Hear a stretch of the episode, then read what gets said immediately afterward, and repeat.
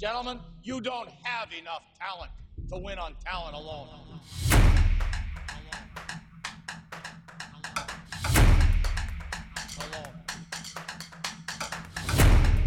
Hello and welcome to the Thursday edition of the Town Alone Podcast brought to you by The Wheel. I am your host, Adam Metz, and with me, as always, is Mike Ashley Madison Regan.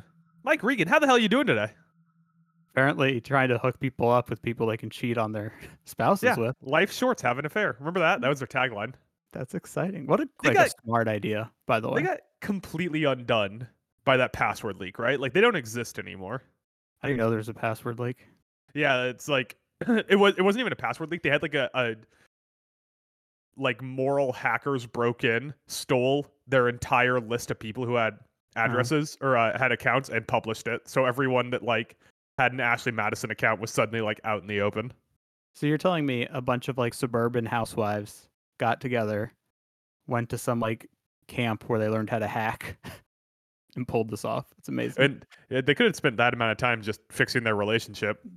No, that's way too much work. By the way, Ashley Madison, still around. Just pulled it up. Good for them. The tagline is still, life is short, have an affair. Huh. I'm doing good. I'm on the road right now. Yeah, you're hitting up training camps, right? Before the NFL season starts? Yeah.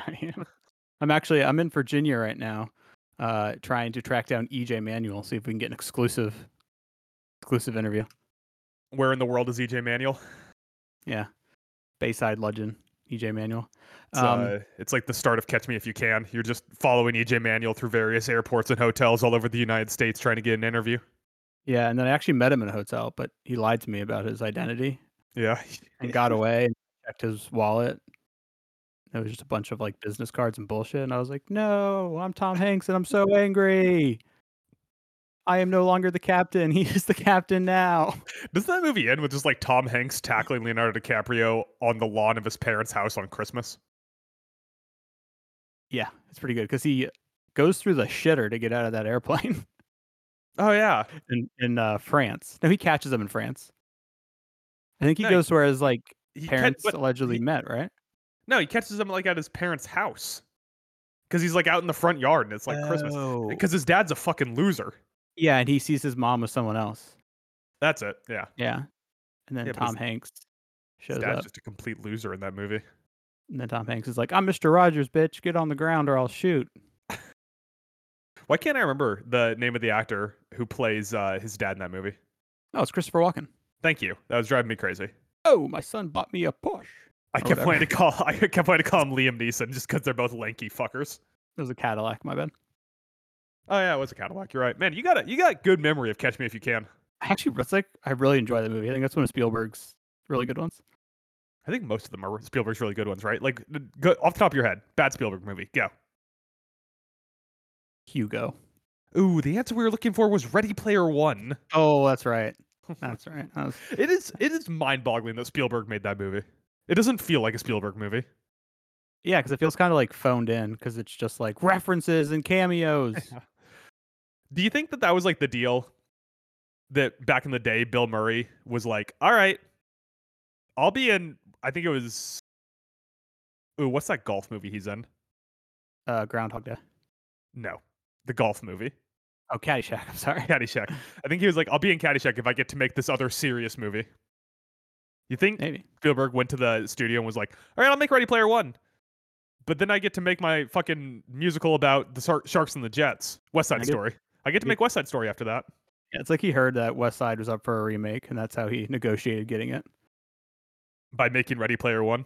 Yeah, he was like, I'll do Ready Player One, but I'm getting West Side. You're not giving it to that, I don't know, name other director. Tarantino. That Tarantino bastard is going to remake it. I would watch the fuck out of a Tarantino West Side Story.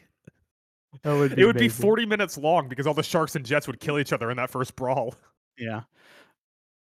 Hey, real quick, a note about my trip. Shout out to the DMV, specifically Baltimore, Maryland. All right. So I got a layover in Maryland and I go to use the bathroom and to give a piece of personal information to our listeners. I suffer from a shy bladder. Okay. It is a chronic illness and it deserves some sort of charity in this country and more support. Baltimore has in these like fancy new airport bathrooms, they're not stalls. They're like totally like enclosed tiny rooms.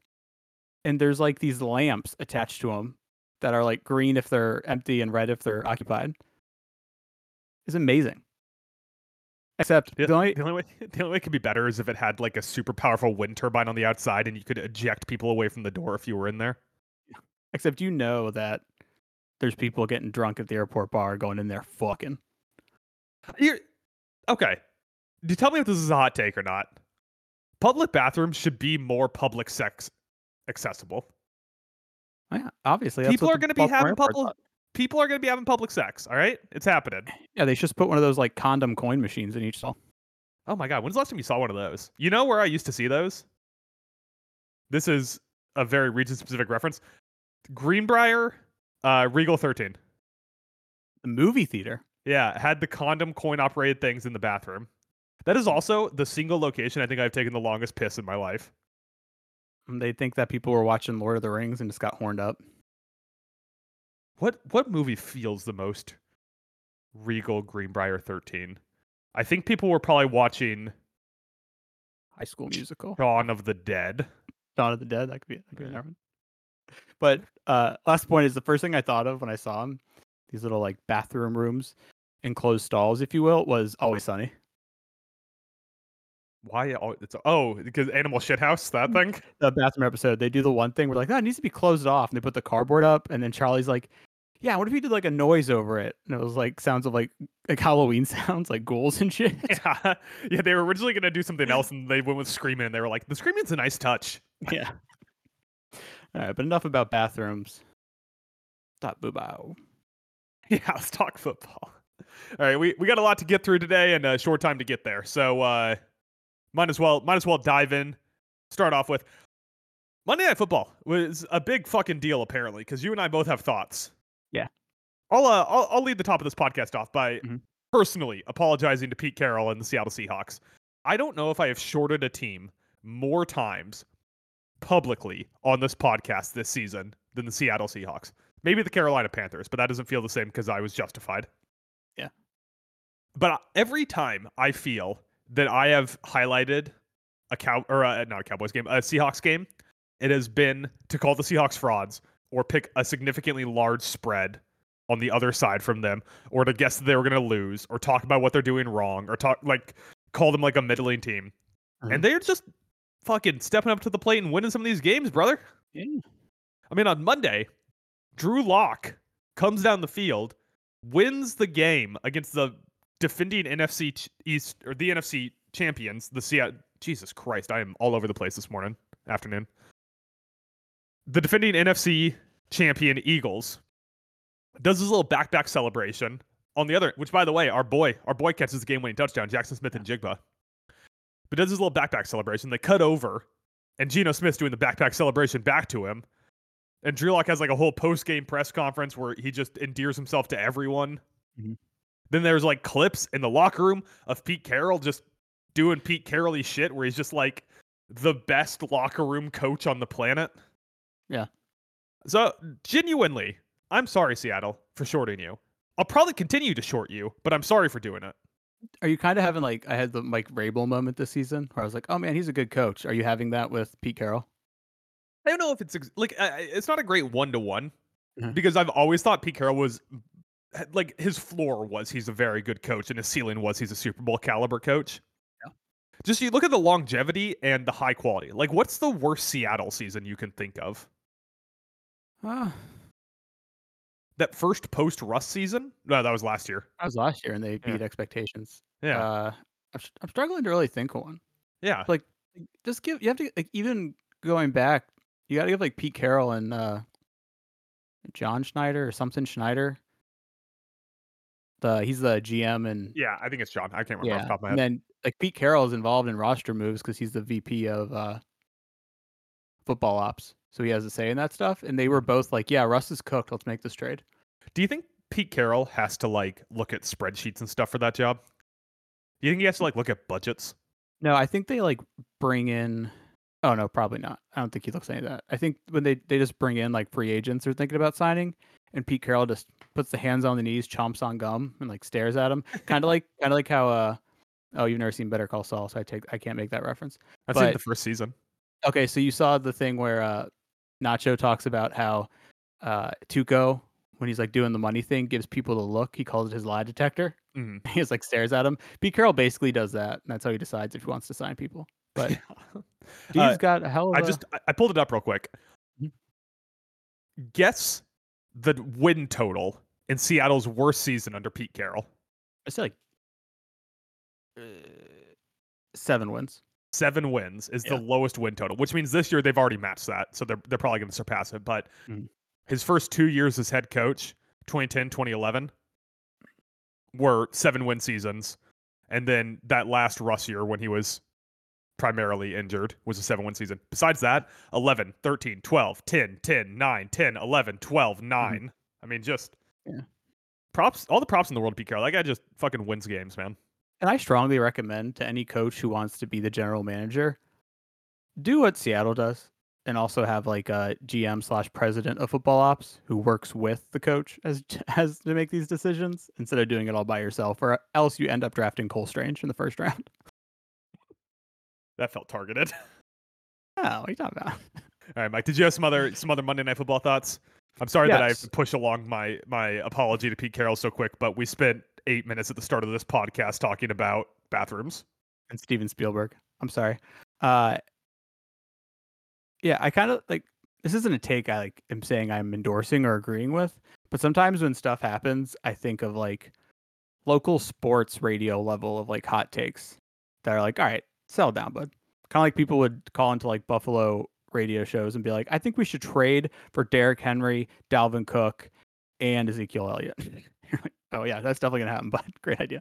So I could just imagine on like some Dallas local sports radio show on Monday morning or Tuesday morning, they're talking about Monday Night Football. They, you know, go to the callers and some dude calls in and I don't know, it's like Bush from Texas. And first time, long time. Why is Stone Cold calling in under a pseudonym? I don't know. By God, you know, I'm watching Monday Night Football last night, and Jalen Hurts throwing interceptions, costing them the game. And I had a thought crossed my mind that Jalen Hurts is the next Cam Newton.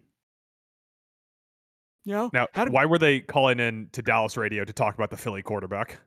They shit on Philadelphia because they lost, and now the Dallas Cowboys are back in. Wouldn't this make much more sense for a Philly guy to call into a Philly radio station? And maybe, I can't do a Philly accent, so I had no one can do a Philly accent. It's complete bullshit.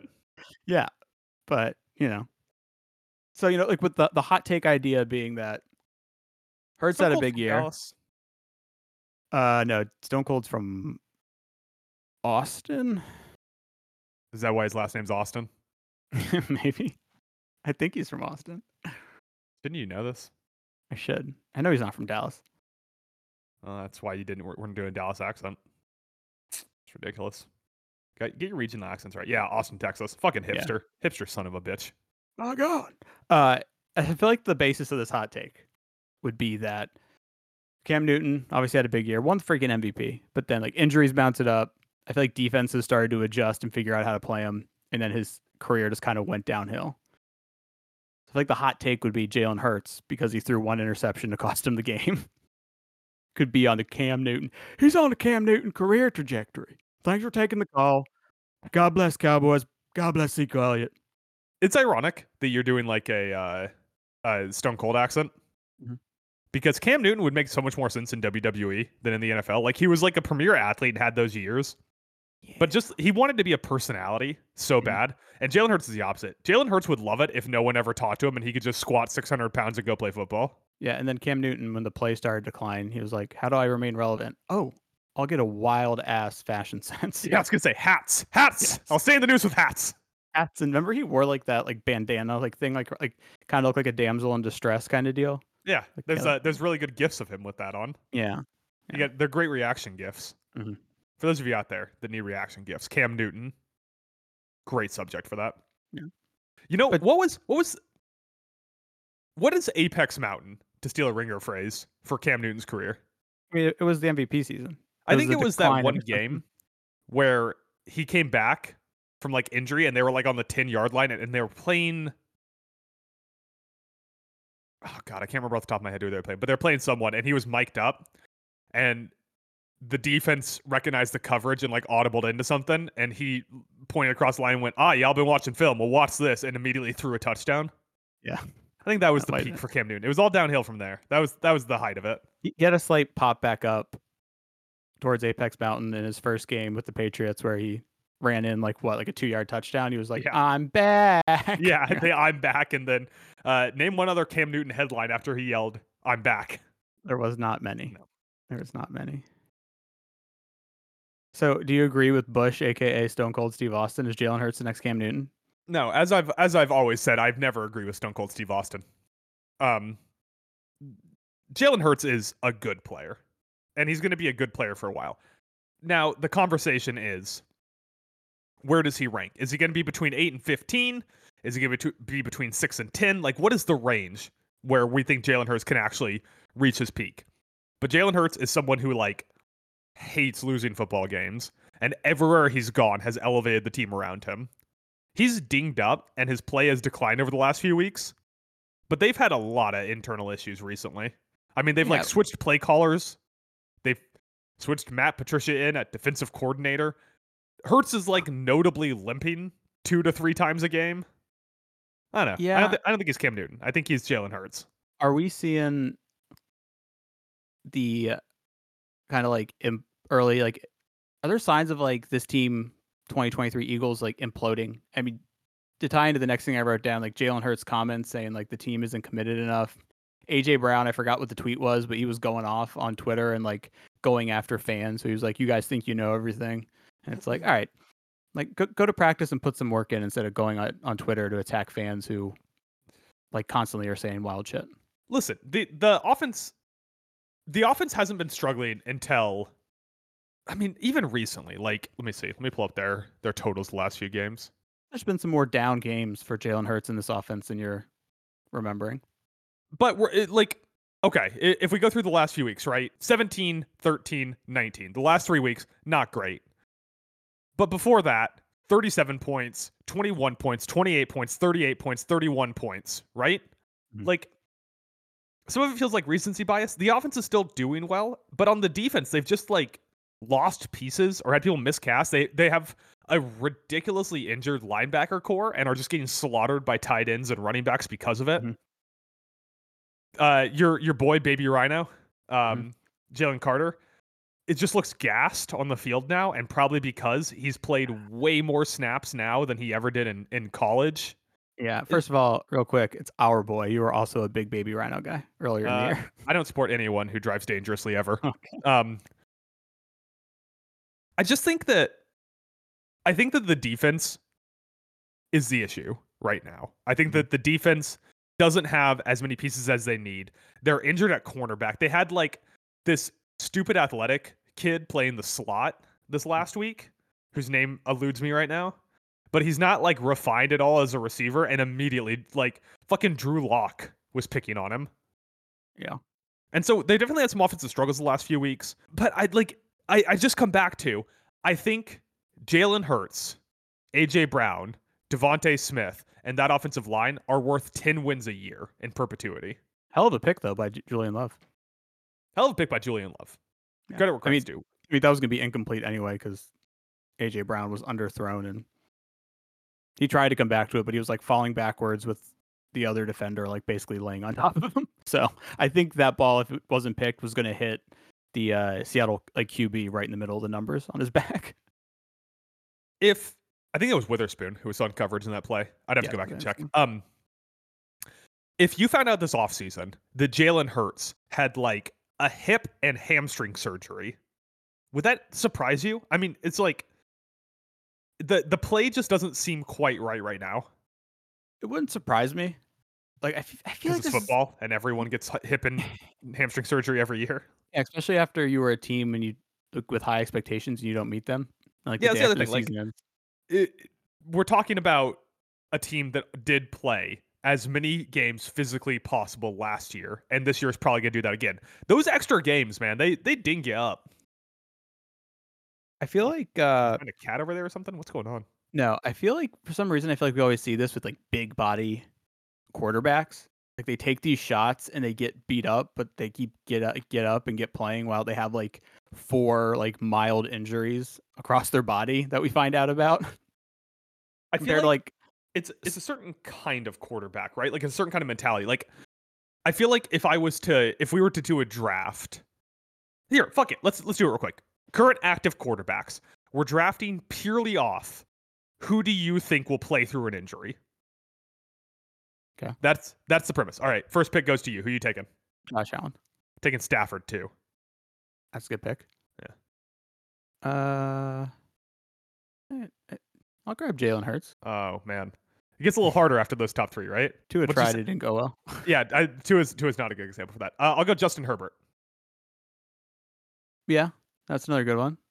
And then I'll go Aaron Rodgers. You see that he's active now, but it isn't going to play? Yeah, big shocker there. And I'll take Joe Burrow last. He did. He played through the worst worst calf injury in history. Yeah, so I think the takeaway is our top four there are all big-bodied guys who play through injury, except Burrow. Well, each of our top two picks. Yeah, we're big-body guys who play through injuries.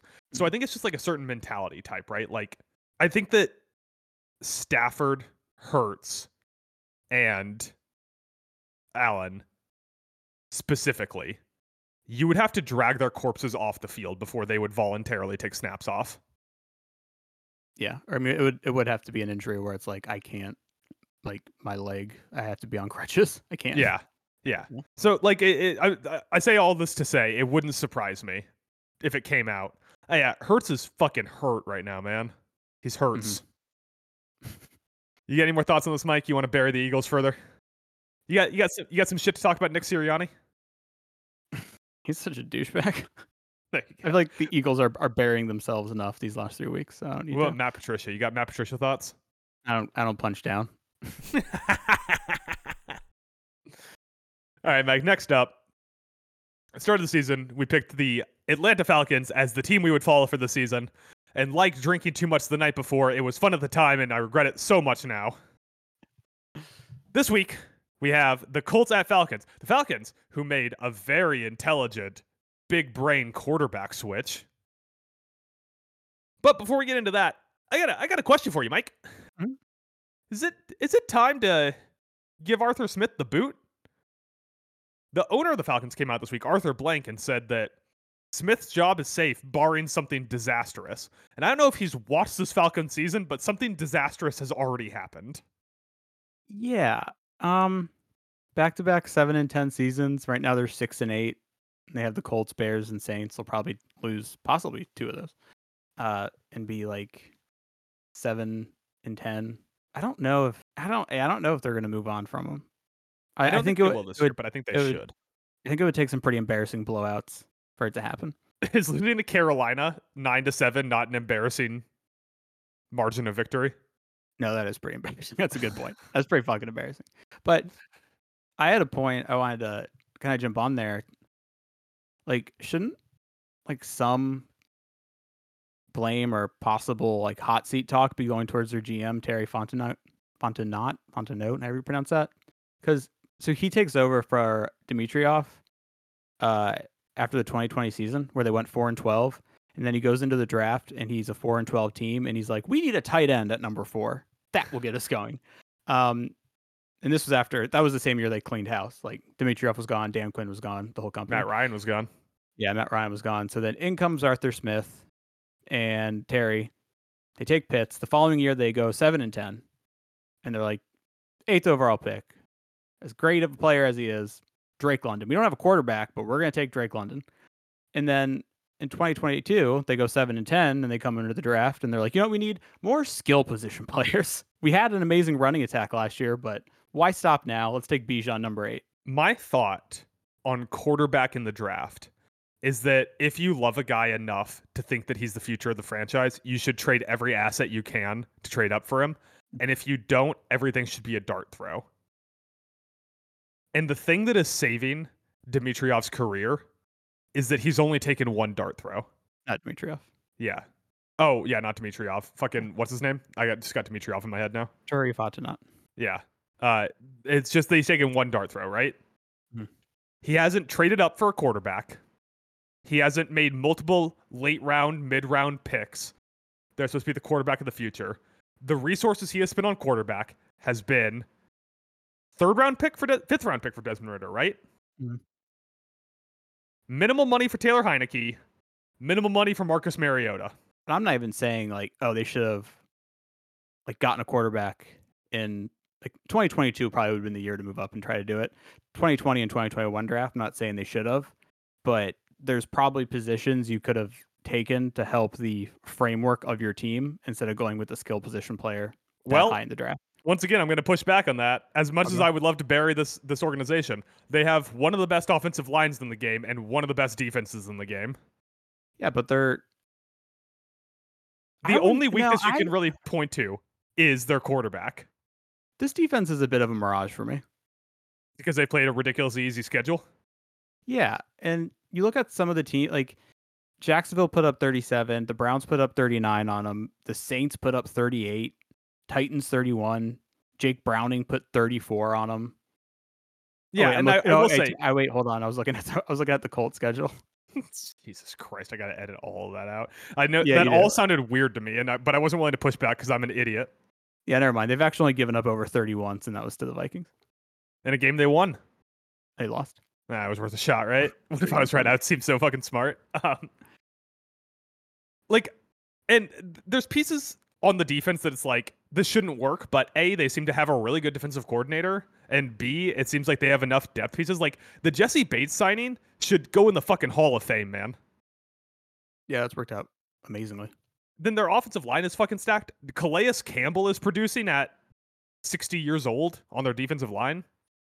Like, the team is well built as long as Arthur Smith's fucking grubby little FedEx rich fingers don't touch the pie. Like, can we blame the GM because Arthur Smith only gives 15 touches to their top 10 drafted running back in Bijan Robinson, or that Arthur Smith has Geno Smith running the same amount of routes as Kyle Pitts?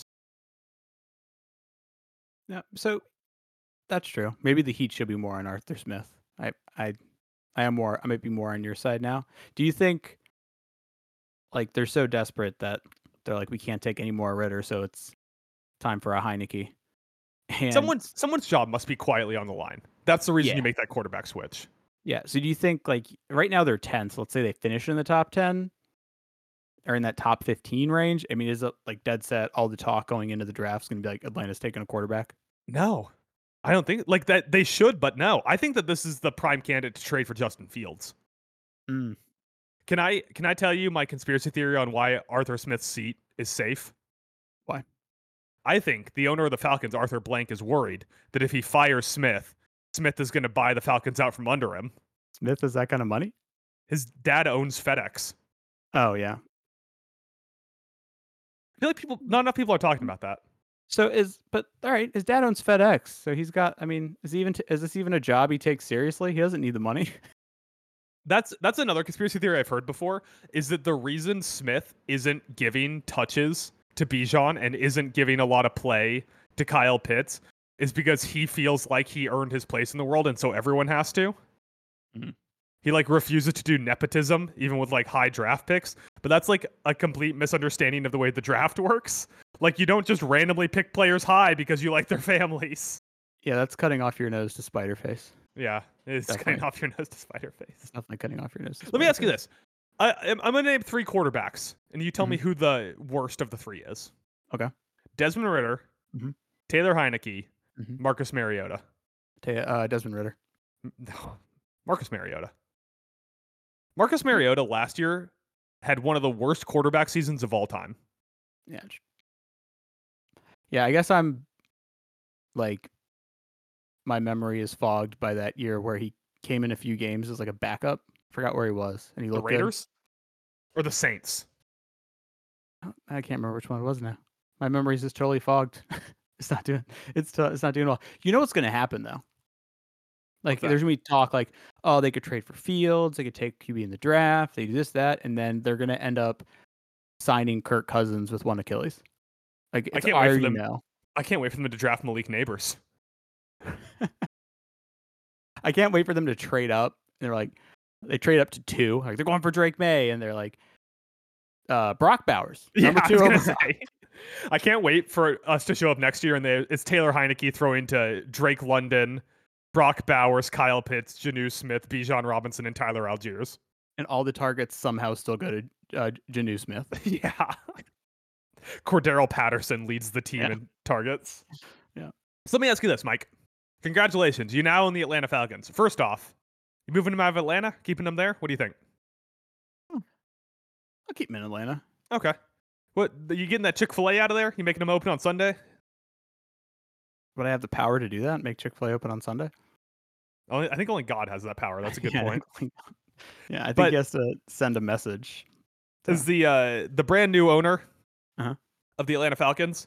We've already done everything for the offseason. We've already done the draft and everything, so you have no say there. Are you firing Arthur Smith, or are you keeping him on for another year? I don't know. I have a problem with mediocrity. You're either moving forward, or you're just stuck and stale. So another 7-10 season would not make me happy. I know we already referenced It's Always Sunny, so I don't really want to hammer this, but it's like the Gun Fever episode. Why didn't we meet in the middle on some of this shit, man? I used to be the Tanker Titles guy. I'm not Tanker Titles. Oh, okay. But you're not Tanker Titles. You're just either lose a lot of games or win all of them. No, I'm fine.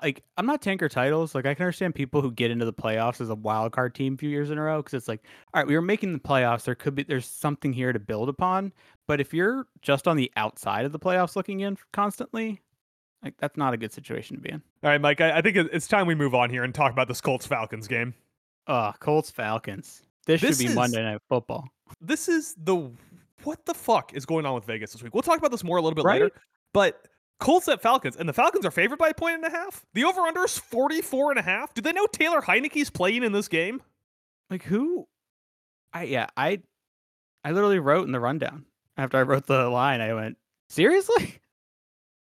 I know it's only 1 point, but under no circumstances should the Falcons be favored really against anybody at this point. They lost to the Panthers in a game that featured 16 points last week. 13. Oh, yeah, 16. 15. No, 16. That's staying in the final cut. Yeah, that was pretty bad. You really wanted to crush my math there. I did. But seriously, what does Vegas know that we don't know? I mean, it's not even let me look at something real quick here. Would you expect Atlanta to be in a game that featured 44.5 points against anyone this season? Would you expect an Atlanta-Miami game to go for 44.5 points? No, it's not even like they have some sort of amazing record at home. That's what's tilting this. It makes absolutely no sense. Did we miss that Mike Vrabel, not even Mike Vrabel, that Shane Steichen was in a fatal car crash and no one's announced it yet? I hope not. That'd be very sad. That would stink, some would say. That would stink. Let's see about this. David Onyemata still questionable. Chris Lindstrom still questionable. They both missed last week. Yeah. So, there's still a lot of guys who are questionable, albeit this list I'm looking at was updated on the 19th, but Mac Hollins is questionable. But they got Taylor Heinicke starting. Taylor Heinicke blows dick. He's so bad. I enjoy watching Heinicke. I find there's some fun. I watched him for fucking 18 games or whatever. He's bad. He's bad. Yeah. If I had to watch him as the QB of my team for basically multiple seasons, I would not like it. Every ball he throws requires the cameraman to pan, and it's just a fucking coin flip. You're when he pans over, there might be a defensive back completely alone that the ball floats into his hands, or it could be Terry McLaurin in triple coverage and drop right into his pocket. Yeah. You never know. That's what's exciting about it. You never know. Taylor Heinicke is the Russian roulette of quarterbacks. Ooh, that'd be a good nickname. The Russian roulette. The Russian roulette. Here's a great summation of Taylor Heinicke's skill level. Taylor Heinicke was an undrafted free agent whose favorite quarterback was Brett Favre. Yeah, I don't know if in today's NFL you want to be Brett Favre was my guy. Okay, so you're going to throw every game's going to be 3 touchdowns and 2 interceptions. Yeah, 40 touchdowns and 25 interceptions this season. Who are you, Josh Allen? Zing. I picked on my own self. You picked on your own self.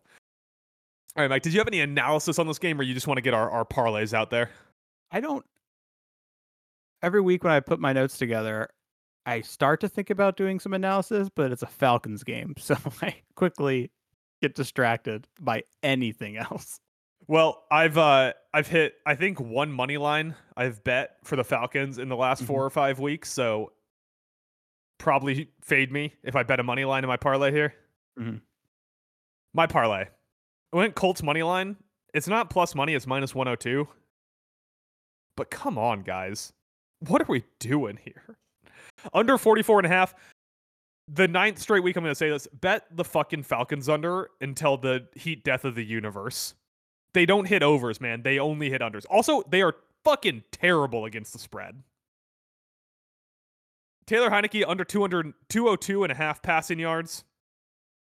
And the first half under 21.5, which you can bet first half under and game under and still get longer odds than if you didn't bet both of those.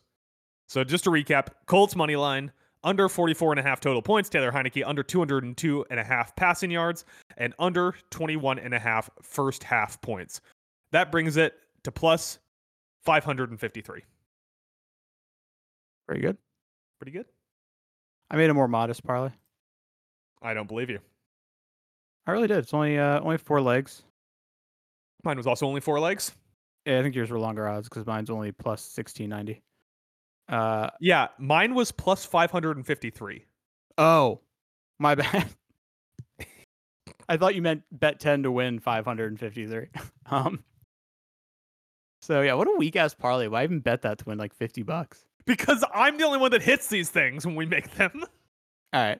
So I got Colts money line. First of all, it's plus 118. Like, I don't know what this is like the Monday Night Football thing when everyone in the studio picks the same team and that team inevitably loses. But I also agree that this is the Falcons. So it's an under 44.5. Even if the Colts put up 28, I don't really trust the Falcons to put up the other, 16 points or 17 points they would need. I actually, because I think the Falcons are going to be behind, especially in the second half, and it's Taylor Heinicke. I took Taylor Heinicke at 225 plus yards. That's plus 158. I'm snagging it. I'm taking it. And then lastly, because he's the hottest, most beloved wide receiver or target for the Falcons, Geno Smith, 3+ receptions, plus 118. You need plus money. Geno Smith is just a fucking magnet for these Falcons QBs. Please tell me the last time Geno Smith has gotten more than 3 receptions. Pulling up his game log. Okay. It was only 2 weeks ago. That's not bad. That it feels like less, but he has done it. Man, he's on a fucking roll to start the season. Yeah. He's done it once out of the last 5 weeks. I don't hate it. I thought I was going to hate it more, but he got fucking 7 targets in that Tampa Bay game. Right, and like weeks 2 through 7, he passed it. And then week 9, he passed that. So it's not as bad as like whatever I did with like Drake London, or I did like Drake London anytime touchdown score. And you're like, why do you keep doing this to yourself? Now Geno Smith's gonna get 0 targets, and Drake London's gonna score a touchdown. Hey, maybe I'll jinx Geno, and Kyle Pitts will finally play football again. You're welcome. Yeah, what do you think Kyle Pitts does on Sundays? I imagine he's on the sidelines doing like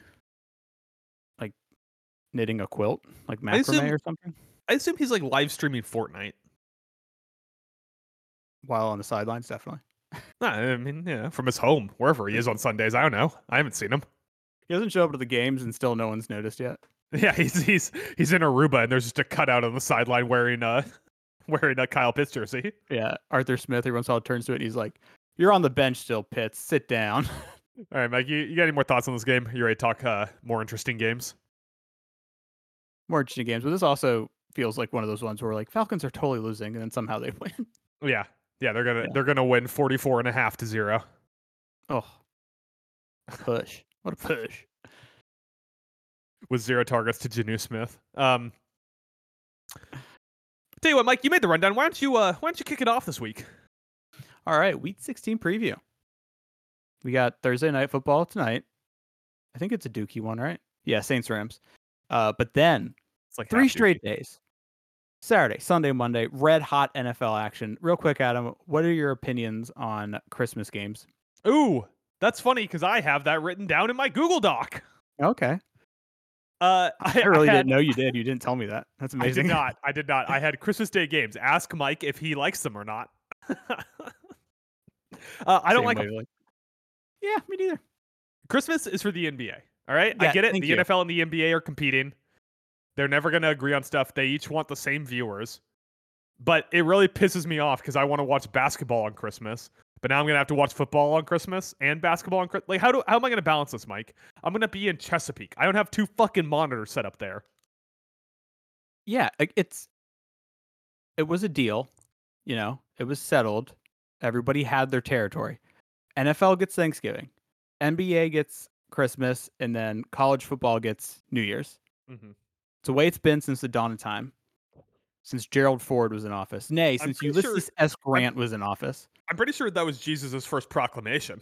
It was. And on the seventh day, he said, all right, this is how the sports schedule is going to go. I couldn't think of anything more clever for what he said.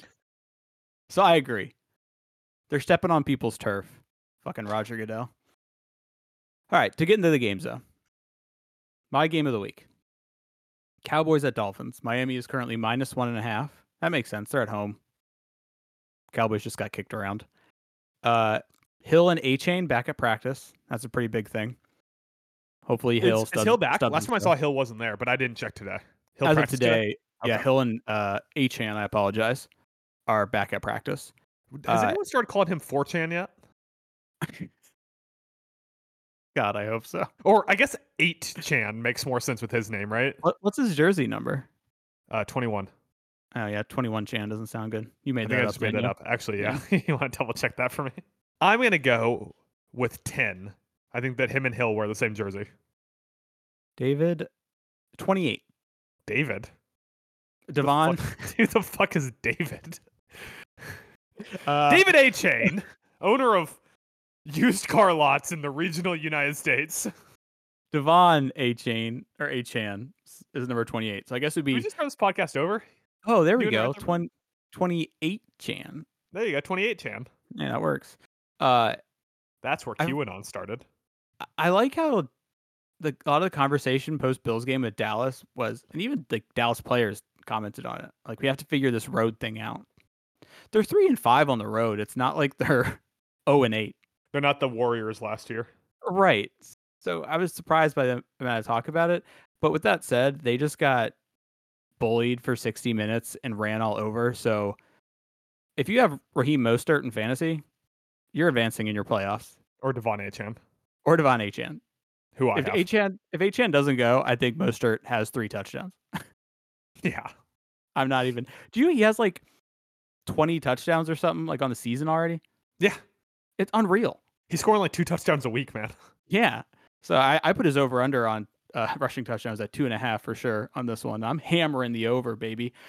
I think Dax... I'm putting it at -1, and I'm hammering the over. Really? Yeah. Yeah. So I think that he gets more than -1 touchdowns on Sunday. -1. Yeah. If you're letting me set the line, I'm setting it at -1. The world's wildest sports book. Brought to you by Adam. I think Dak's MVP is like on the line here. 3 games left in the season. If he doesn't have a good game, I think he's out. It's a big week for MVPs being on the line. Let me say, yeah. I think that you and I are morally opposed on this. This 100% feels like a game the Dolphins lose. Yeah, because it's the Dolphins. They haven't really beat a good team. They don't beat anyone. Right? They don't beat anyone. Who is the Dolphins' best win? Denver? I mean, they put up a lot of points. This is a competition between a legit Super Bowl contender and a team that beats the fuck out of bad teams. Yeah, it's kind of a prove-it game for 2 teams. Yeah. It really is. If Miami loses this game, can we go back to not taking them seriously? Like, people are talking about them as the best team in the AFC. Who the fuck have they beat? No one. No one. Chargers week 1, back when they were healthy. That's a big win. Yeah, and then they beat Pats, Broncos, Giants, Panthers. That's pre-Tommy DeVito Giants. That's true. Pats again. They beat the Raiders 20-13. Big win, big dubs. Jets, commies, and then Jets again. They lost to the Titans. It's not like we were like, all right. So you're like, oh, you know, they lost to the Bills, Eagles, Chiefs. They lost to like good possible Super Bowl teams, and they lost to the Titans. But that's what you said, right? Like they lost to possible Super Bowl teams. You know who else is a possible Super Bowl team? The Dallas Cowboys. The Dallas Cowboys. Yeah. Like you have no idea. I got the whiteboard. I got the scenario planned out. I'm like, Cowboys get this win, and fucking Baltimore beats them next week when they have to go to Baltimore. Week 18 for the division, baby, between Buffalo. Like, I am so ready for that. Miami's got to win two of these games to feel like a threat at all. And there's no fucking way they do. There's no way they are beating two of Dallas, Buffalo, Baltimore. That's why when I went into like thinking about this game and predicting it, I was like, oh, Cowboys got beat up really bad. They're still on the road. Mike McDaniels, fantastic like offensive guru, so he'll be able to put up points on Dallas. We just saw how they struggled against the run last week. But then I just came back to, oh, it's the Dolphins. Yeah, and the Bills defense has been surging the last few weeks and really showed out against Dallas in the secondary. Mm-hmm. The Dolphins defense has been regressing and has serious injuries everywhere. Yeah. Dak's gonna fucking cook him with a flamethrower, man. Yeah. MVP on the line. MVP on the line. So I'm gonna go ahead and say, yeah, because Dallas, oh yeah, obviously, because it goes with my manifesto. Miami loses the next two games. Bills win the division. Cowboys win. I'm going to say something like 30-23. Like, I think the teams will be able to put up points, but just Dallas will be able to put up more. And then my specific prediction, which I totally came up beforehand, not doing it right off the top of my head now, not rambling to buy myself time, is... Oh my God, this is going to take so much editing. Building up suspense, Adam. Got to make the people want it. Ah, I'll go with the boring one. I'll say our guy, Deron Bland, picks off to end the game. I'm going to say picks him off 11 times. Even better. Deron Bland jumps a route on Tyreek Hill's bitch ass and picks the ball off to end the game.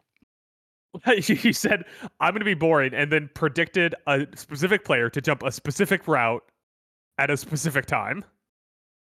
Yes, against a guy who's questionable. We don't know if he's going to play. Occam's razor leads me to believe you'll be wrong. All right, Mike, any more thoughts on this game? Nope. My game of the week, Monday night. Going back-to-back Monday night games. Ravens at Niners, the true game of the week. Yes. 49ers -5.5, over under 43.5. Can I tell you my favorite thing about this game going into it? Yeah, I'll let you tell me. Game opened at San Francisco -3. Ravens players made a huge thing in the media about how they were being disrespected, and then the line jumped another 2.5 points towards San Francisco. That's amazing. It was so funny to go in on Monday and see like ESPN headlines where it's like Ravens players frustrated that they're a 3-point underdog to San Francisco, and then pull up FanDuel and the line was 5.5. This is the other game where it's who's gonna win the fucking MVP, man? Someone's got to show out this week. Dak, Lamar, or Purdy. Someone's got to stamp their name on that award this week. I feel like Lamar's like hovering around the outside of like the Syria, like of he has getting the second best odds now. Does he really? Yeah. Oh, I feel like I haven't heard as much talk in the media about it. So, but Baltimore defense could give Purdy fits. Yeah. I mean, he has so many weapons, but who knows? But he has a big game here. They beat the Niners. Yeah, I think he's definitely. Could come out the favorite when the dust settles. So right now it's Purdy -200 and Lamar's 5-1. Can you think of two more opposed QBs stylistically than Brock Purdy and Lamar Jackson? Yeah. It's like, what does Brock Purdy do? Okay, well, he's in an offense that works like a machine around him. He throws a lot of yak passes, and he can move some, but not much. It's like, okay, what does Lamar do? Lamar throws fucking bombs downfield or runs the ball, and that's it. I'm still trying to think of two that are more, I guess Brady and somebody, maybe Kirk Cousins and Mike Vick. Oh, it's so funny because I was going to say Ryan Tannehill and Michael Vick. Tannehill was sneaky athletic when it came to taking off with the feet. Sneaky athletic. Ben Roethlisberger and Mike Vick. Ben Roethlisberger was another one who took his doughboy ass and would scramble out of the pocket. But his thing last few years at Pittsburgh, though, he just turned into a goddamn statue back there. Or I guess more aptly based off his face, a gargoyle. Yeah, he could not move. He refused to move. He was just under center, or he refused to go under center. Also, he was just in shotgun. It was just Ben Roethlisberger in shotgun, zero step drop, throw it 7 yards downfield and an interception. Mm-hmm. Those were the days, man. Those are the days when Ben Roethlisberger was standing out there in shotgun, couldn't bend over enough to really get to the ball. Just made of rebar. Antoine Randall L touchdown pass in the Super Bowl, for some reason, is burned into my brain forever. I wonder what that is for me. You know what? Off-season podcast idea.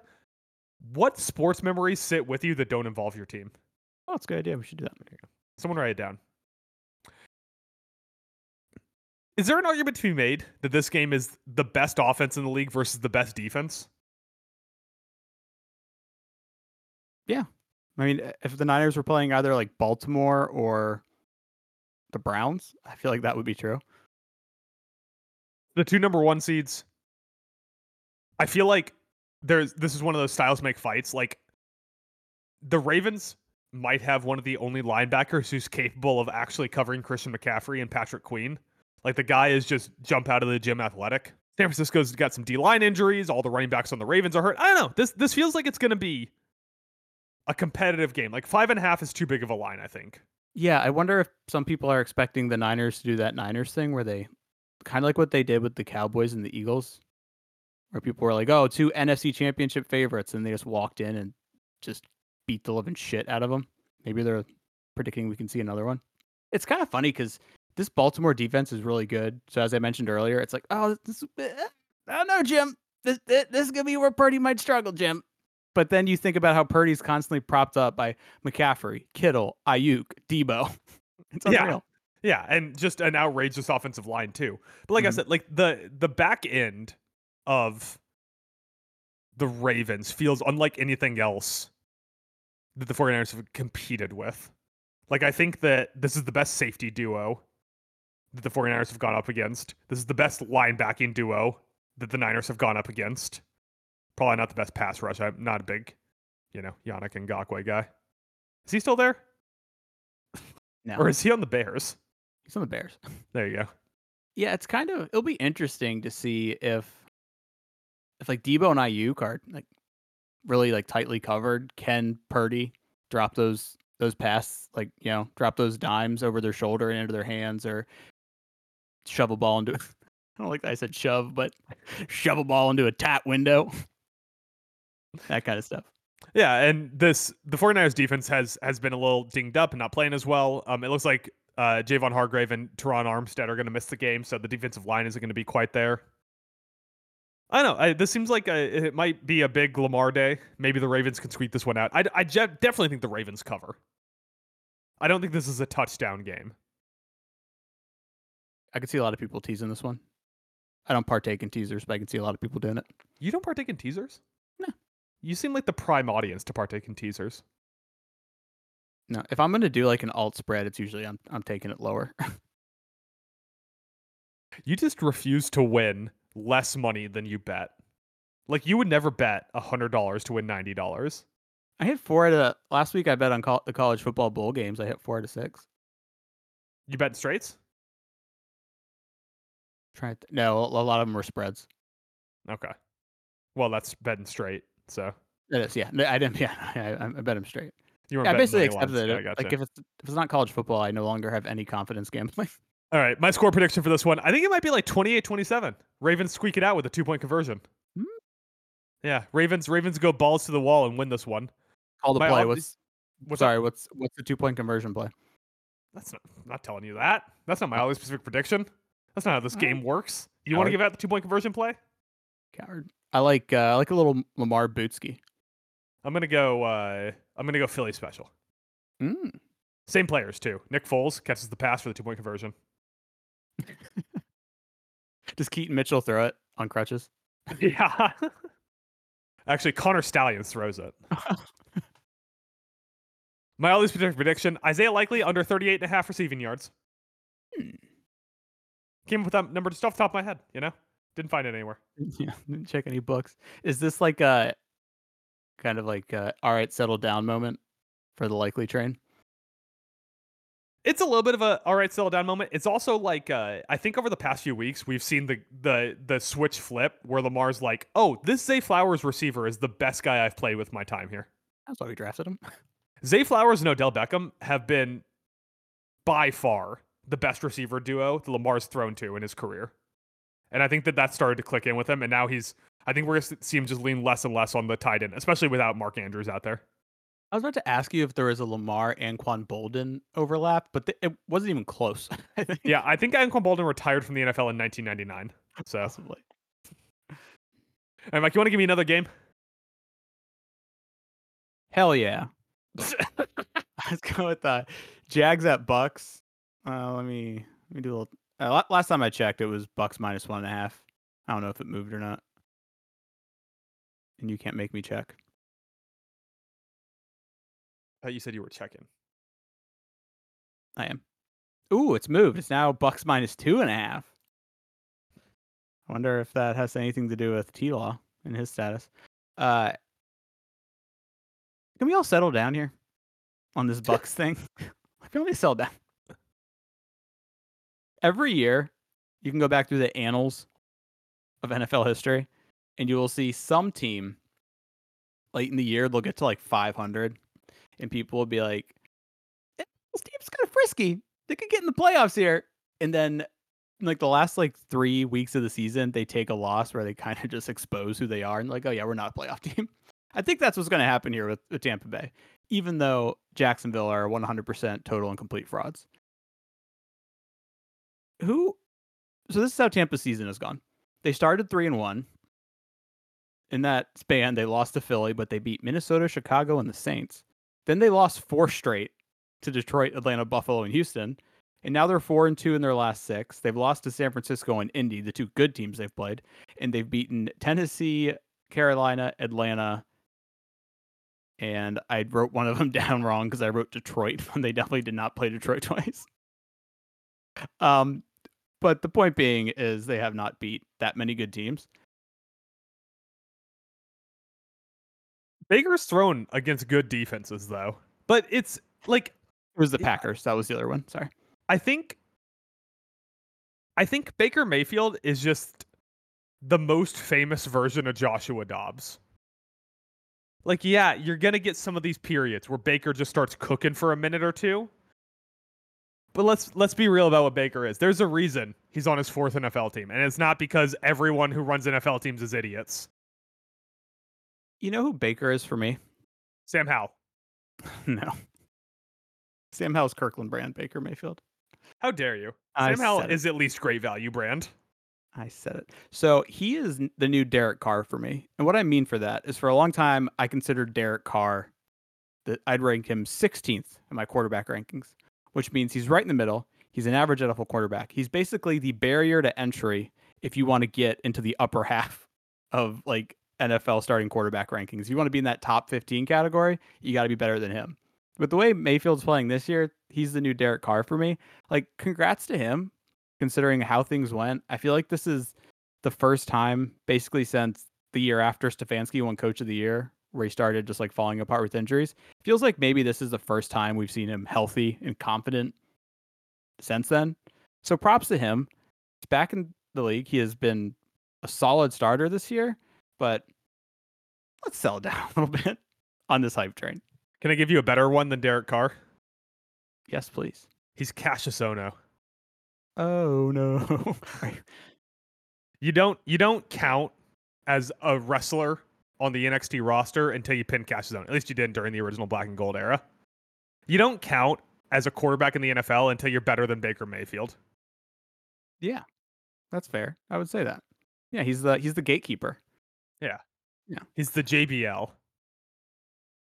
I don't know if I'd say that. QT Marshall. QT Marshall. No longer with AEW. Don't start with me. I'm going to go on a tangent. T-Law is in concussion protocol, so that could possibly be a problem. You think Unless Doc should find his brain in there somewhere? Nah, that was mean. I didn't mean that. Man. Coming for the jugular. for a man who used to be a T-Law sympathizer. I still haven't been Dynasty. God, I cannot express to you how fucking dumb he came off on the Manning cast and how that one experience has ruined him for me. That ruined him for you. If T-Law can't go, we're turning it over to former 49ers backup CJ Beathard. I knew it was CJ Beathard. I was so excited that I knew that. Yep. How about this? You know where former 49ers backup Nick Mullins is? Oh, Minnesota. Yeah, there you go. This is a fun game. How about former 49ers backup Jimmy Garoppolo? I think he's just hanging out at home. Yeah, it's him and Kyle Pitts are in Aruba together. Yeah. He's like, shouldn't you be somewhere? He's like, nah, they never notice I'm not there. They put on the Falcons game. Like, aren't you standing there on the sidelines? All of a sudden, his phone starts ringing. It says Arthur Smith. He's like, I gotta go. I hate ever betting on the Jags, but I think this could be a game where Tampa somehow loses. Like, even though I don't think they're going to get blown out, I think it's going to be one of those games where all of a sudden the offense really struggles and looks terrible, and we're like, oh, okay, that's the Bucks. I will give Tampa credit, though. I like their defense. They got some like good veteran guys up from that Super Bowl team, and they've been playing very well. Do you think this game, if T-Law goes, is the game to decide who is the best current former number one overall pick in the league? Two men built so differently. Seriously, throw in another number one overall pick that's playing better than these two guys right now. Oh, this is a fun game. Oh, shit. Off the top of my head, I can't. Yeah. Number one overall picks are overrated. Number one overall picks are overrated. Wow. Well, not right now because he's hurt, but Joe Burrow was the answer. Yeah, Joe Burrow's not playing. Doesn't count. Not playing. Get your dumb fucking Joe Burrow takes the fuck out of here, eh? I can't think of one. That's a good little game. Yeah. That's what I'm saying. Want to give me a game? Oh, I did just want to say, you think that somewhere on Sunday, Kevin Stefanski is going to have to excuse himself to go cry in the bathroom after Joe Flacco throws 3 interceptions because he was like part of the team that said we have to move on past Baker. Yeah, and Baker threw like 5 touchdowns. He goes one touchdown more every week. I can't wait until like week 3 of the playoffs when he throws 11 touchdowns. I want if Baker's gonna start playing good again, I want Oklahoma Baker back. I'm gonna start grabbing his crotch at the other teams. Get that swagger back. Yeah, get that swagger back, Baker. All right, my next game. Cardinals at Bears. Bears currently -4.5, over under 43.5. Fields has like 3 really good games this season. He has the back-to-back ones. That's versus Denver on October 1st and at Washington on October 5th. By the way, in that game, or in those two games combined, he threw 8 passing touchdowns. Let me ask you this, Mike. I'll set the line at 7.5. Outside of that game, has Justin Fields had over or under 7.5 passing touchdowns? Say just slightly under. Under 6. So he has more than half of his passing touchdowns from those two games. The other really good game he had is Detroit on November 19th. The defenses that Fields plays against have to be like particularly terrible. And the Cardinals kind of fit that bill. The Cardinals kind of fit the bill of this defense is particularly terrible. On top of that, the Bears defense has been steadily improving over the past month and a half, which has started to make the price they paid for Sweat and their 2 linebackers seem so much more justifiable, as those players are like real NFL caliber players on a defense that does not have a lot of those. Everything in this game is pointing to a solid Bears win, the kind where you should bet -4.5 and feel good. But in the back of my head, Mike, I just fucking know Kyler Murray is a better quarterback than Justin Fields. And I cannot bring myself to bet on the Bears in this game because of that. Like, you just take everything else away. I get it. The Bears have probably the best offensive lineman in this game, the best receiver, the best edge rusher, the best linebackers. But the Kyler Murray, man. Kyler Murray is that stretch where he looks like an MVP candidate. Justin Field has only had like a handful of stretches where he looks like an NFL player. It won't help him that as of the 21st, Komet Foreman, and I mean, not as big of an impact, but Darnell Mooney, are all questionable. I think Mooney's going to play. Yeah, I think. Yeah, that update was of the 20th, so he might be better to play. But Kmet and Foreman, as of today, were still questionable. Did you know that the Cardinals have the best tight end? Isn't it kind of extra? Is it wild? Not wild. Wild. But it's kind of interesting. The ghost that Khalil Herbert is now the third string running back on that team. Oh, trust me. I haven't been in a dynasty league. I'm very aware that he doesn't get touches anymore. And when you add Fields into the mix, he's like the fourth most likely to get the ball. That is true. Roshan Johnson supplanted Khalil Herbert and will take pretty much majority of the rushing attempts in this game if Foreman can't go. And the second most attempts will go to Justin Fields, like you're saying. Seriously, like, who do you think wins this game? I think it's in Chicago. Yes, which doesn't affect anything because there's no Chicago fans there anyway, every week anyways. Yeah, but it's going to be, wow, surprisingly nice. 52 degrees. Ironically, I will not be here then. No, yeah. Day before Christmas.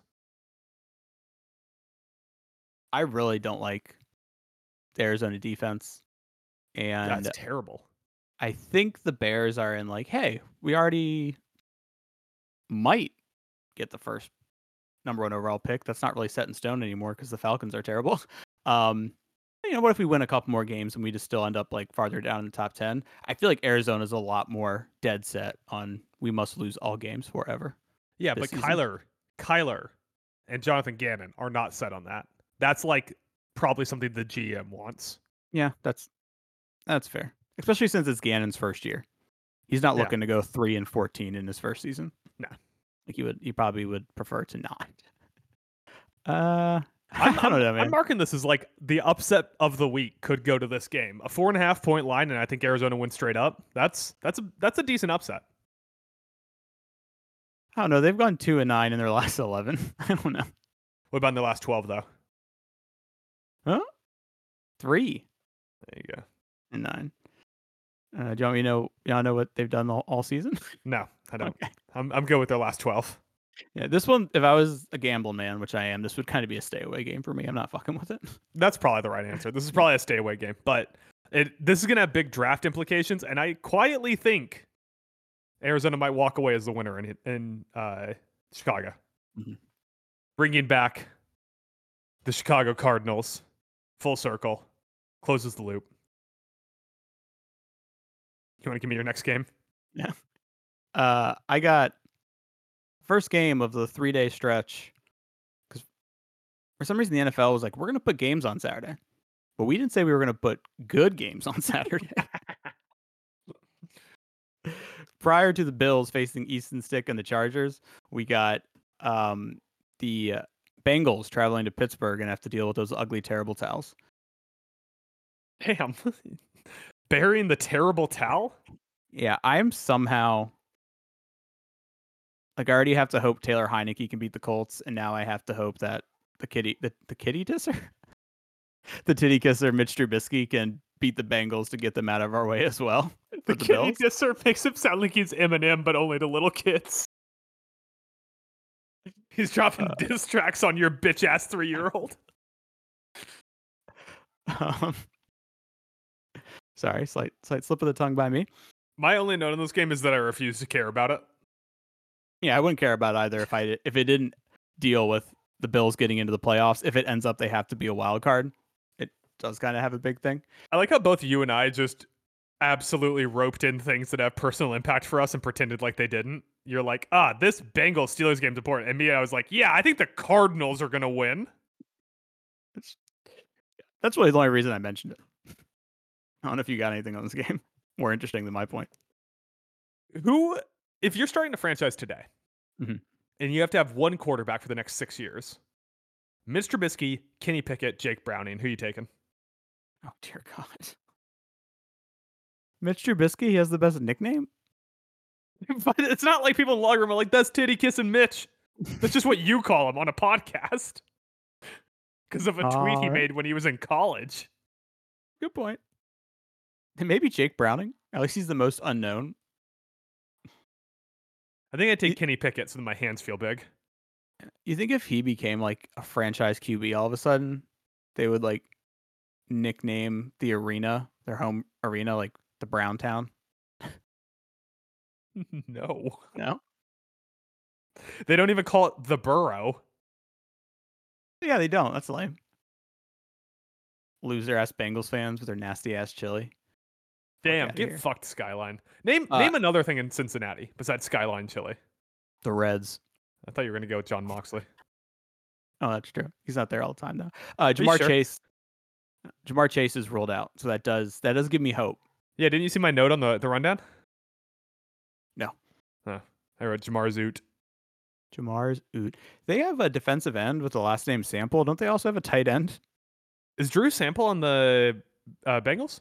Yeah, Sample. They have two Samples. Oh, wait. No, this is... I think this Covers.com has some shit messed up. Oh, no. This is... That's why I don't use Covers.com. Oh, no. This is they have a Cam Sample as a defensive end. What about Drew Sample? Where's Drew Sample play? That's what I want to know. Are you sure about that? You sure about that? That's why? I think he got a touchdown against the Bills. Fucker. All right, you want to give me your last game? No, real quick on this game. You think T. Higgins gets re-signed, or you think he walks? Also, by the way, after next year, this will be one of only two teams in the NFL that has the like worst kind of turf possible, like the kind of turf that causes the most injuries. And then after 2 years, they'll be the only team in the NFL with that turf. Hey, did you see what Chris Long said? No, what did he say? He made a comment. He was talking to, now his name escapes me, but it's a person you know too. Mina Combs. No. And they were talking about player safety. They were talking about player safety, and you know, as a former like defensive end, he was kind of talking about some of the things that are really tough for pass rushers and whatnot. He was like, if the NFL wants to do something to protect players, like MetLife has taken more like knees and ankles, etc., than anybody else in the league. Like, do something about that all the players have come out and like spoke against. My take on this is that everyone does this emotionally without looking at the numbers. And there's like multiple studies that are like, yeah, more players get hurt on turf, but it's like marginal. And it's the specific kind of turf that everyone's just about to get rid of. Well, that's good. Yeah. Like I said, the only team that's going to have that kind of turf in 3 seasons is going to be the Bengals. The Vikings are replacing it, and then the other stadium, the Colts, Benzoil, is replacing it in 2 seasons. And they're getting a different kind of turf, but it's the kind of turf that like doesn't have statistically more injuries than grass. Yeah, and the Bengals, it's kind of ironic because the Bengals have a franchise quarterback who's had some injury trouble. Yeah, they're also the cheapest franchise in the league, though. Yeah, they hate spending money. Speaking of the money... That's why Matt Hasselbeck is still the quarterback there. Fuck, I didn't mean Matt Hasselbeck. I meant the other guy. God damn it. Carson Wentz. Not Carson Wentz. God damn it. Carson Palmer. Okay. You got there eventually. Speaking of money, like the T. Higgins situation, has Burrow's extension kicked in? The spot track. And then you have to think Jamar Chase when his extension is going to kick in and the crazy money he's going to make. Yeah, this thing, like T. Higgins is probably going to be a free agent, right? Yeah, I think just for like money issues and like looking forward to how they're going to have to spend their cap, I don't think they'll be able to retain him. Yeah, Joe Burrow's extension has kicked in, I think. Let me see. No, it kicks in next year. Okay.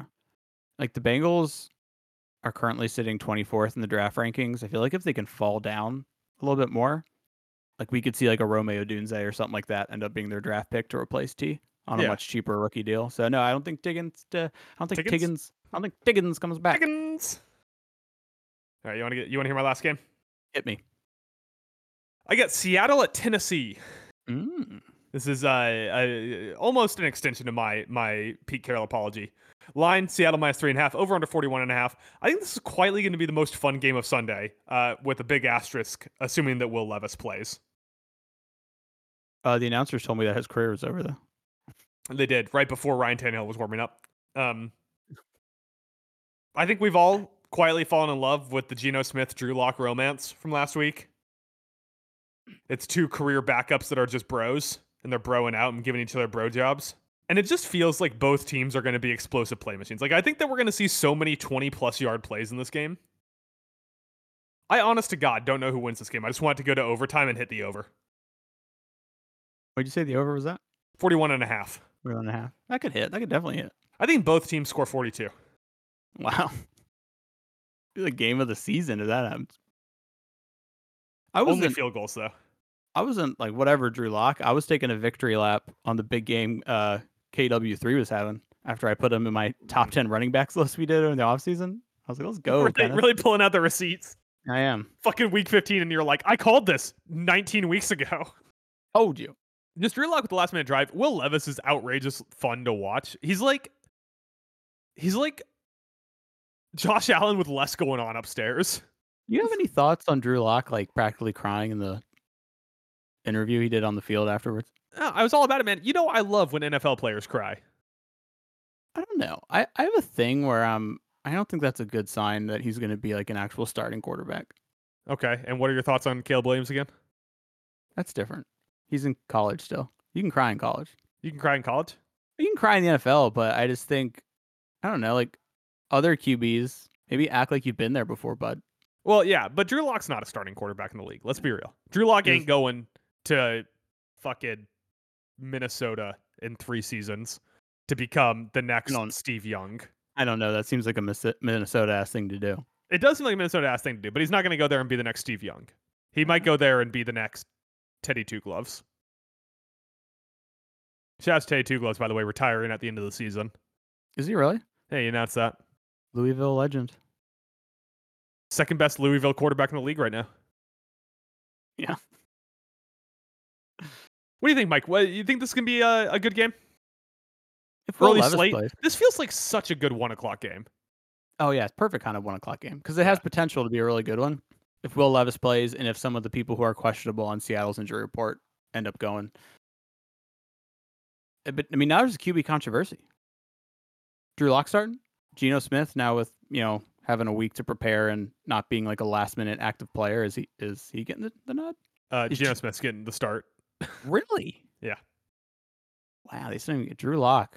Helps them beat one of the top teams in the NFC, and they're just like, fuck you, Drew Locke. You got to go with the best quarterback on the roster, and Geno Smith's the best quarterback on the roster. Is it? Like, how far is Geno Smith really from Drew Locke? Didn't you just say that you don't trust Drew Locke to pick up your laundry because he cried in his press conference or whatever? I don't know if I trust Geno Smith. Drew Locke was like, I'm going to remember this game for the rest of my life. Which he should. It was the best game of his career. It was the last game of his career. You never know. I'm all here for the Seahawks vibe train right now. They are fun to watch. They have the most abs per wide receiver in the league. They have a rookie that we both love in Jackson Smith-Njigba. They have 2 enjoyable running backs. They got a young offensive line that's dead in the middle and great on the edges. They have fun young defensive players. They got Bobby Wagner. Who doesn't love some Bobby Wagner? Mm-hmm. And you tie it all together with you can find a way to root for either Geno Smith or Drew Locke because they're the underdogs. All right, you sold me. You sold me on these Seattle Seahawks. They're going to the Super Bowl. Yeah. Seattle Super Bowl Seahawks. That's what we've been saying. Kenneth Walker is in the wildcard round. He's going to have Beastquake 2.0, but it's going to be even more impressive. It's going to be from the 1-yard line, and he's going to break tackles from all 11 defenders of the other team. Amazing. All right, Mike, you got any more thoughts on games this week? Just the two of us. We can make it if we try. Watch out just for the two of us. Watch out just for the two of us. Watch. Okay, I was waiting for it. Watch out for the Panthers. Here's why. They suck. But after beating the Falcons last week, I feel like the message coming down from the powers that be up top all the way down to the players, it's like, listen, we don't have our first round draft pick, so I don't care if it's even the number 2 pick.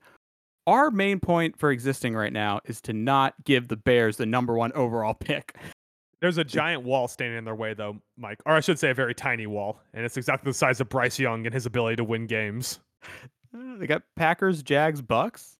All 3 of those teams are better than the Panthers. Yeah, although there's 31 teams in the league that are better than the Panthers. So I don't know. When's the last time you remember Thielen catching a ball? Feels like it's been weeks. Yeah, I feel like it's been a minute.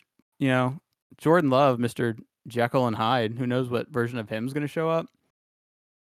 T-Lock could still, right? T-Lock could still be in concussion protocol, looking for that brain you said he doesn't have.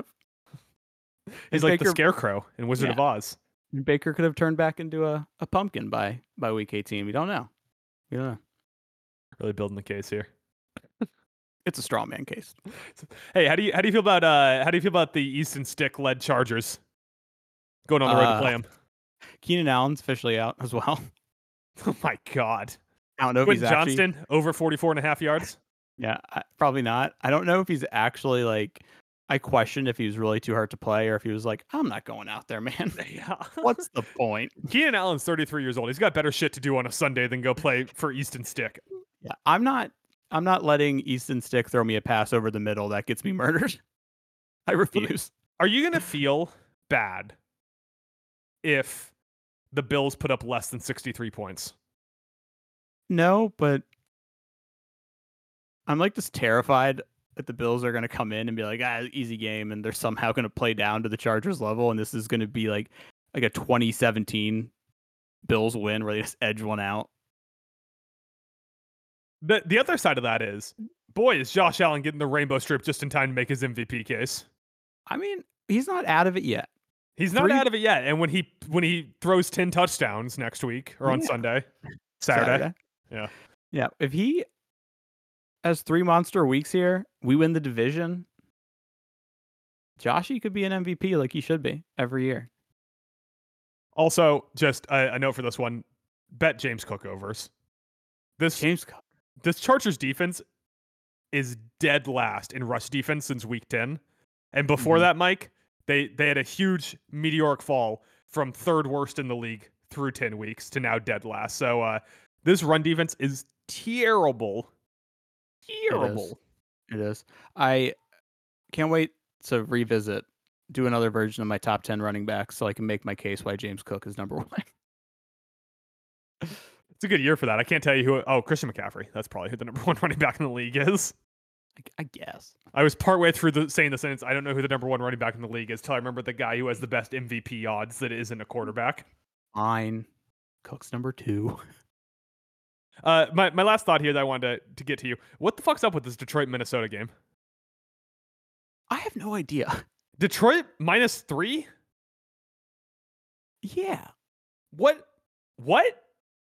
Isn't Minnesota a dome too? Yeah. Minnesota's a dome. And their quarterbacks are god awful. It was kind of funny because I was listening to Simmons and Sal on their Monday pod or Sunday night pod. Simmons mentioned why he thinks this is gonna be a tough game for Goff. He was like, oh, I know Minnesota has a pass rush that can get to Goff and like cause him problems. And all I was thinking as he was saying that was the point I made on our Monday pod about how well Goff actually did against pressure this past week. Or I was like, I don't know, will that cause him a problem? You might have figured it out 20 years later in the league. There's your best former number 1 overall pick. Jared freaking Goff. Yeah, I mean, how is this a 3-point line? I really don't get it. The lines in general this week, there's a lot of them where I'm like, what? All right, Mike, you got any final thoughts? Week 16. A final prediction that Raiders at Chiefs on Monday, and I think the Raiders set another record from going for the most points, the biggest gap between the points scored the week prior to the following week. Yeah. They had the record for the most points from the week before the Chargers to the Chargers because they went from like 7 points to 63. Mm-hmm. You think they went from 0. They went 63. From 0 to 63. Can they break that record this week somehow? I feel like if you step out of bounds in your own end zone and get a safety, like the Orlovsky, that should be 2 points to the other team and -1 to you. That should be a 3-point swing. You know what? In professional sports, let's start making rules that lose a team points. Yeah, we need more negative point plays. Need negative point plays. I can't think of a single one in any sport outside of replay review in hockey. That's not really a negative point. It just takes away the points on the board. Yeah, but it always takes away the points on the board. They're like, that guy was offsides 2 days ago in Wichita, so yeah, no goal. Negative point plays. That's where Talent Alone stands. All right, Mike, you want to give your plugs? Y'all follow me at Talent Alone Mike. See all my sweet, sweet tweets. Or I guess X's. I don't know what the fuck they call them anymore. I think they just call them posts, which is real boring. And there will be an on Saturday this week.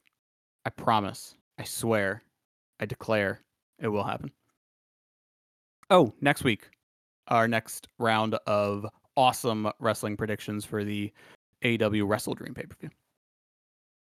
Follow me at Talon Adam. I do the League Pass watchability rankings. This upcoming week, we're talking Ja Morant and the most middle team, I think is what I want to talk about. Doing all right there, Mike? You got to take a phone call? No, I'm good. I can do it when we wrap up. And you can check out Team Town Alone, my what seems to be now a bi-weekly article. It's intended to be weekly, I promise. But covering the NFL and what happened the past week. This week's going to probably be a weird one. I don't know how much time I'll have to do for film review because I'm going to be out of town. But we'll get something up there. We'll get something up there. Talk some football. Talk some footy. Then, of course, be sure you park it back here every Monday, Thursday, and Saturday for our podcast. Monday and Thursdays where we cover the NFL and our Town Alone podcast. And then you can check us out on Saturday where we'll be live. Well, I guess not live. We're in person. We're seeing each other face to face, but definitely not live. Be in person talking some basketball and hockey. With that, Mike, you got any Christmas-themed shout-outs? Shout out Big Sack Santa.